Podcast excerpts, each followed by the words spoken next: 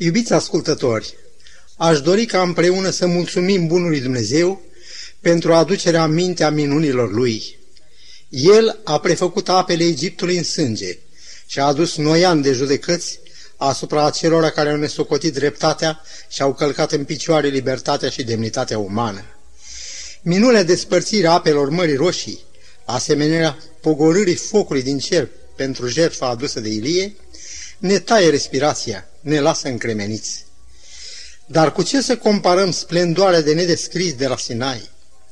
Așa cum popoarele sărbătoresc în timpul nostru zilele lor de biruință cu salve de tun, la fel liberarea unui popor este sărbătorită cu buii de tunete din norul gros care învăluie muntele, iar strălucirea fulgerelor care brăzdează cerul întrece cu mult cele mai meșteșugite jocuri de artificii.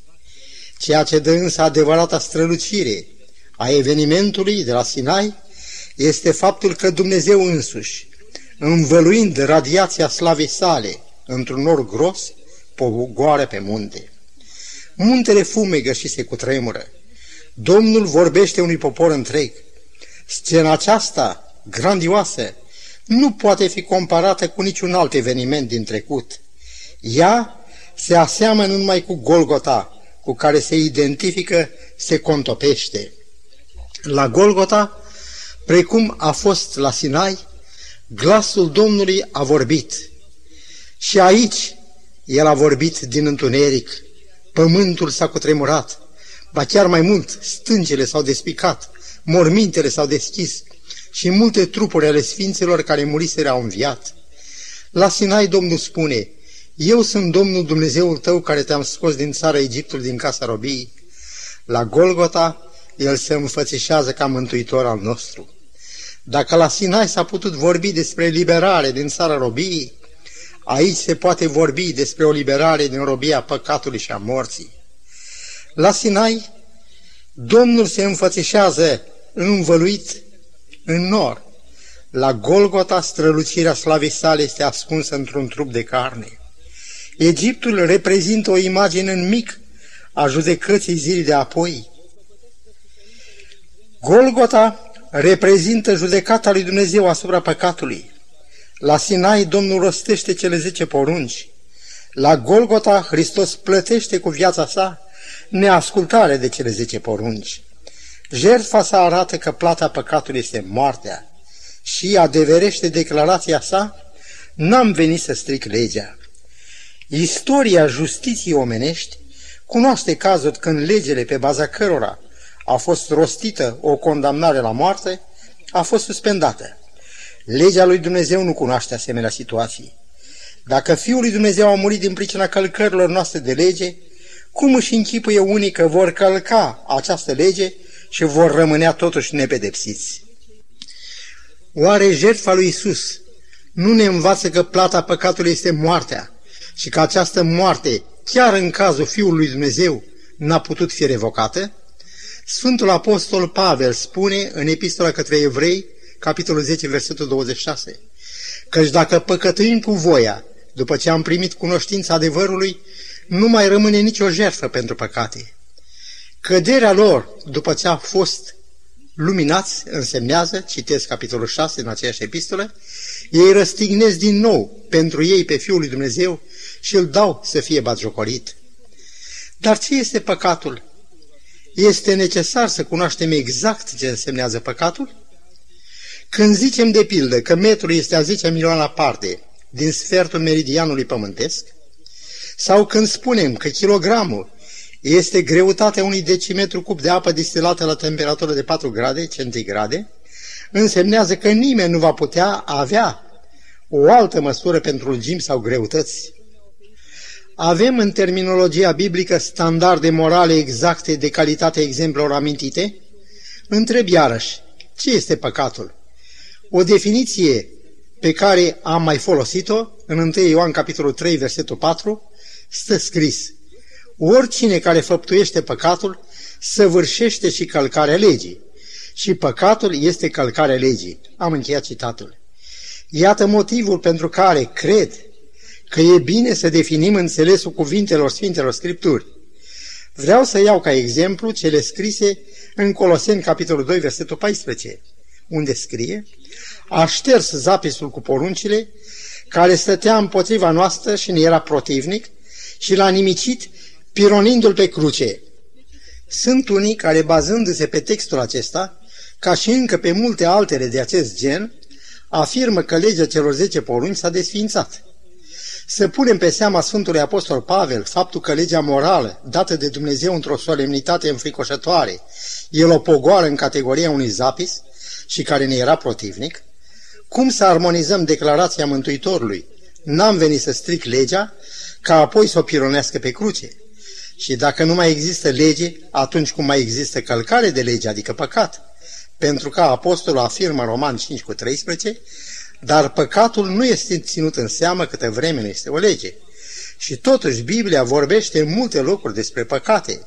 Ba chiar Sfântul Pavel spune în capitolul șase, versetul douăzeci și trei din aceeași epistolă, că plata păcatului este moartea, iar în capitolul trei afirmă că toți au păcătuit. Existând așadar păcat și o pedeapsă capitală pentru el, însemnează că există o lege. Din pricina călcării acestei legi, care cerea viața păcătosului, a fost instituit sistemul jertfelor de sânge, care în totalitatea lor prefigurau jertfa lui Hristos. El a murit pentru păcatele noastre, sau altfel spus, pentru călcările noastre de lege. Golgota a apărut ca singura soluție a lui Dumnezeu față de călcarea legii rostite la Sinai. Nu a murit făptașul, adică păcătosul, ci a murit Creatorul lui. O iubire fără margini l-a determinat să moară în locul nostru. O, dacă această iubire de neasimuit ne-ar constrânge și pe noi ca să trăim potrivit pildei de ascultare și iubire pe care o avem în Iisus Hristos. Și acum să ascultăm cu urechile credinții rostirea de către Dumnezeu a poruncii a noua: să nu mărturisești strâmb împotriva aproapelui tău, Exodul douăzeci cu șaisprezece. Probabil că niciuna din poruncile decalogului nu este mai descălcată ca această poruncă. Ea caută să apere reputația, demnitatea umană. Există o predispoziție, o înclinare a firii noastre de a judeca după o înfățișare exterioară înșelătoare. Nu în puține cazuri oamenii vorbesc despre alții, despre scăderi reale sau aparente, tocmai spre a se evidenția pe ei. Foarte adesea, acei care se ocupă de greșelile altora nu au parcă ceva mai bun de făcut. Un gânditor francez spunea: dacă s-ar face cunoscut toate câte se spun, mai mult sau mai puțin în ascuns, pariez că n-ar mai rămânea doi prieteni pe pământ. Afirmația aceasta ne confirmă cât de adânci sunt în noi rădăcinile acestui rău. De-al minteri și rugăciunea din Psalmul o sută patruzeci și unu: pune, Doamne, o strajă gurii mele și păzește ușa buzelor mele, arată deslușit că slăbiciunea aceasta o biruim numai cu ajutorul lui Dumnezeu. Iacob, în capitolul trei al epistolei sale, spune: toți greșim în multe feluri. Dacă nu greșește cineva în vorbire, este un om desăvârșit și poate să-și țină în frâu tot trupul. Și el spune în continuare: dacă punem cailor frâul în gură, le cârmuim tot trupul, și corăbile, cât de mari sunt, sunt cârmuite de o cârmă foarte mică. Și apoi el se oprește ca să vorbească despre limbă în aceste cuvinte. Tot așa și limba este un mădular mic și se fălește cu lucruri mari. Iată un foc mic ce pădure mare aprinde. Și Iacov continuă: limba este și ea un foc, este o lume de nelegiuiri. Ea este acela dintre mădularele noastre care întinează tot trupul și aprinde roata vieții când este aprinsă de focul ghienei. Nu știm prin ce experiențe a trecut acest apostol în lucrarea lui cu oamenii, când ajunge la concluzia că, citez, toate soiurile de fiare, de păsări, de târătoare, de viețuitoare de mare se îmblânzesc și au fost îmblânzite de neamul omenesc, dar limba niciun om nu o poate îmblânzi. Ea este un rău care nu se poate înfrâna. Este plină de o otravă de moarte. Cu ea binecuvântăm pe Domnul și Tatăl nostru și tot cu ea blestemăm pe oamenii care sunt făcuți după asemănarea lui Dumnezeu. Închipuiți-vă că oameni nevinovați au fost condamnați pe baza unor mărturii mincinoase. Unii au suferit pe nedrept o rușinoasă condamnare sau pagube pentru lucrări pe care nu le-au făcut. În Întâia Împărat se istorisește o crimă odioasă. Ahab, împăratul lui Israel, cere lui Nabot să-i cedeze via lui, fie pe o altă vie sau pe preț de argint. Nabot ține însă la via lui, fiindcă ea era o moștenire de multe generații. Atunci Izabela, nevasta lui Ahab, a scris bătrânilor și dregătorilor din cetatea lui Nabot. Iată textul scrisorii. Vestiți un post, puneți pe Nabot în fruntea poporului și puneți-i în față doi oameni de nimic care să mărturisească astfel împotriva lui. Tu ai blestemat pe Dumnezeu și pe împăratul. Apoi scoateți-l afară, împroșcați-l cu pietre și să moară. Ce crimă monstruoasă împotriva dreptății și împotriva unui om nevinovat! Martorii au jucat în toate timpurile un rol important în stabilirea adevărului.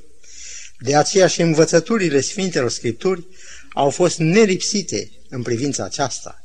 Astfel, în Exodul douăzeci și trei, chiar de la începutul acestui capitol, citim: să nu răspândești zvonuri neadevărate, să nu te unești cu cel rău ca să faci o mărturie mincinoasă, să nu te iei după mulțime ca să faci rău și la judecată să nu mărturisești trecând de partea celor mulți ca să abați dreptatea, să nu primești daruri, căci darurile orbesc pe cei ce au ochii deschiși și sucesc hotărârile celor drepți.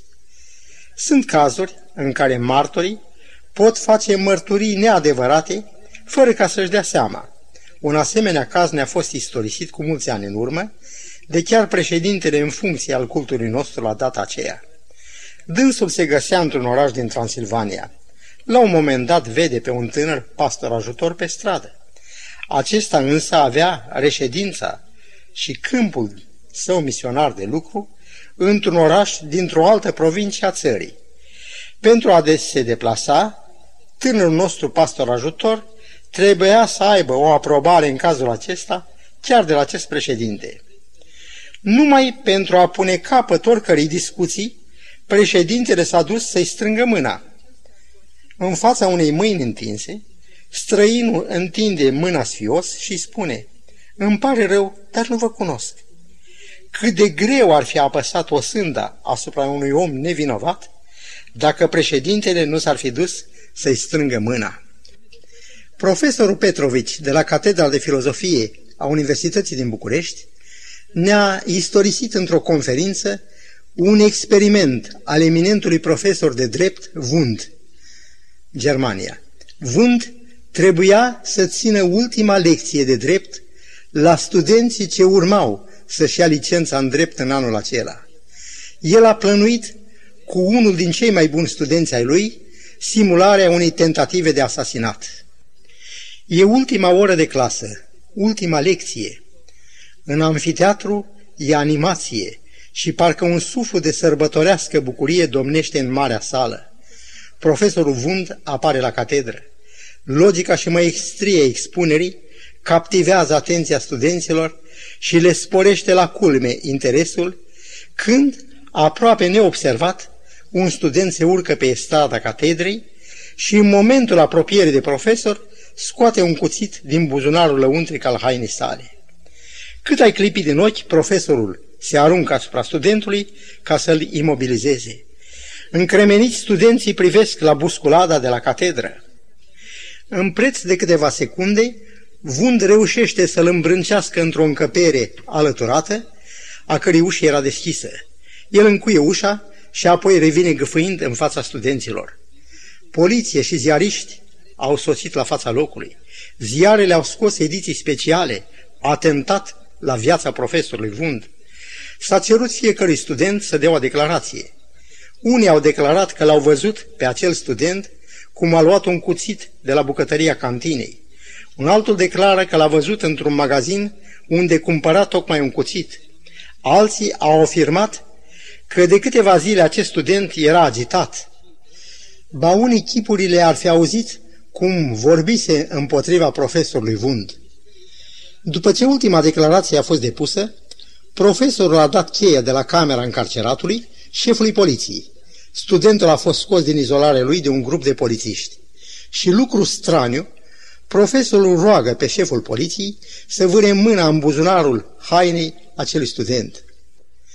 Acolo veți găsi un bilet, spune el, pe care l-am scris, semnat și datat personal. Biletul a fost găsit și șeful poliției a fost rugat să-l citească în fața studenților. El avea următorul conținut. Eu, profesorul Wund, am pus la cale această tentativă de asasinat pentru a da o lecție studenților mei de cât preț trebuie să pună pe depozițiile martorilor. Profesorul Wund a luat apoi din declarațiile amintite deja și le-a citit. Apoi a adăugat, dacă dumneavoastră ca viitori împărțitori și apărători ai dreptății ați putut să dați astfel de declarații, ce să așteptăm de la niște martori needucați, părtinitori și uneori poate chiar pătimași? În Leviticul, la capitolul nouăsprezece, stă scris, să nu umbli cu bârfele în poporul tău. Vorbele de clacă, zvonurile și bârfeala domină în societatea în care viețuim și nu faptele și judecata sănătoasă. În cartea Proverbele, capitolul cincisprezece, se spune, limba stricată zdrobește sufletul, iar în capitolul optsprezece, moartea și viața sunt în puterea limbii. Așa cum cred că ați observat, ultimele trei porunci de care ne-am ocupat au de-a face cu fapte, ucidere, adulter, furt. Porunca nouă are însă de-a face cu cuvintele noastre. Priviți câte rele au fost aduse pe lume din pricina unei limbi nestăpânite, neîmblânzite. Vechi prietenii au fost distruse, căminuri sfărâmate și ruinate datorită limbii. Am cunoscut un proverb în limba engleză, when one is wise, two are happy. Când unul este înțelept, doi sunt fericiți. Câte căminuri ar fi fericite dacă ar fi trăit potrivit acestei zicale? În Proverbe, la capitolul șaptesprezece, versetul douăzeci și opt, se spune că chiar și nebunul ar trece de înțelept dacă ar tăcea. Păcatul acesta, atât de răspândit, atât de puțin luat în seamă, are urmări neînchipuite de mari. Astfel, Mântuitorul în Evanghelie după Matei, capitolul doisprezece, spune, omul bun scoate lucruri bune din visteria bună a inimii lui, dar omul rău scoate lucruri rele din visteria rea a inimii lui, căci din prisosul inimii vorbește gura. Apoi, el aduce următoarea precizare. Vă spun că în ziua judecății oamenii vor da socoteală de orice cuvânt nefolositor pe care îl vor fi rostit, căci din cuvintele tale vei fi scos fără vină și din cuvintele tale vei fi osândit. Sunt atâtea căi prin care oamenii calcă porunca nouă. Iată un șir de cuvinte care numesc această pată degradatoare, această pecingină pe obrazul omenirii. Vorbire de rău, bârfire, calomnie, defăimare, mușcare pe la spate. Cel care dă crezare unei defăimări devine părtaș într-un anumit sens la păcatul celui ce a născocit răul. A falsifica o monedă sau a folosi o monedă cu bună știință care este falsă, este la fel de vinovat. Și chiar dacă lucrurile de care vorbim public sunt adevărate, ele constituie totuși o defăimare, dacă din motive răutăcioase facem lucrul acesta. Mai mult, vom fi socotiți vinovați, chiar dacă suntem simpli spectatori, dacă închidem ochii la neadevărul rostite de un altul, împotriva cuiva care nu e pe plac. Shakespeare descrie și el patima vorbirii de rău. Citez, cel ce îmi fură pormoneu devine stăpân pe ceea ce este al meu, dar cel ce fură numele meu, cel bun, mă jefuiește de ceva care pe el nu-l îmbogățește, dar pe mine mă sărăcește. Bârfirea este un rău care nu aduce nimănui niciun folos, afară de o satisfacție momentană, o plăcere vinovată de o clipă. Sfântul Apostol Pavel, în întâi Corinteni, capitolul treisprezece, vorbește despre dragoste, care nu se bucură de nelegiuire, ci se bucură de adevăr. Închipuiți-vă ce dezastru se produce când cineva care și-a pierdut simțul mirosului scapă un chibrit într-o cameră în care au avut loc pierderi de gaze. E un teribil simptom de boală spirituală, pierderea simțului de vinovăție față de atâtea păcate ale limbii de care nu ne dăm seama că sunt păcate, fiindcă simțurile spirituale ne-au fost paralizate. Mântuitorul, în predica de pe munte, face un comentariu asupra acestei porunci. Comentariul acesta îl găsim în Evanghelia după Matei, capitolul șapte, versetul unu și doi. Nu judecați ca să nu fiți judecați, căci cu judecata cu care judecați veți fi judecați și cu ce măsură măsurați vi se va măsura. Cu alte cuvinte, pentru o măsură de ură pătimașă vom primi o măsură din mânia lui Dumnezeu, căci așa cum spune Iacov în capitolul doi, judecata este fără milă pentru cel ce n-a avut milă. Și pentru o măsură de iubire vom primi arătarea dragostei infinite a lui Dumnezeu. Ioan spune în întâia sa epistolă, la capitolul trei, știm că am trecut din moarte la viață pentru că iubim pe frați. Cine nu iubește pe fratele său rămâne în moarte. Se cuvine să ne plecăm inimile înaintea lui Dumnezeu și să-i spunem, Doamne, abate-ne ochii de la vederea lucrurilor deșarte și ajută-ne să avem în fața ochilor noștri chipul blând și iubitor al Mântuitorului nostru, răstignit pentru păcatele noastre. Harul și bunătatea ta să fie peste noi toți. Amin.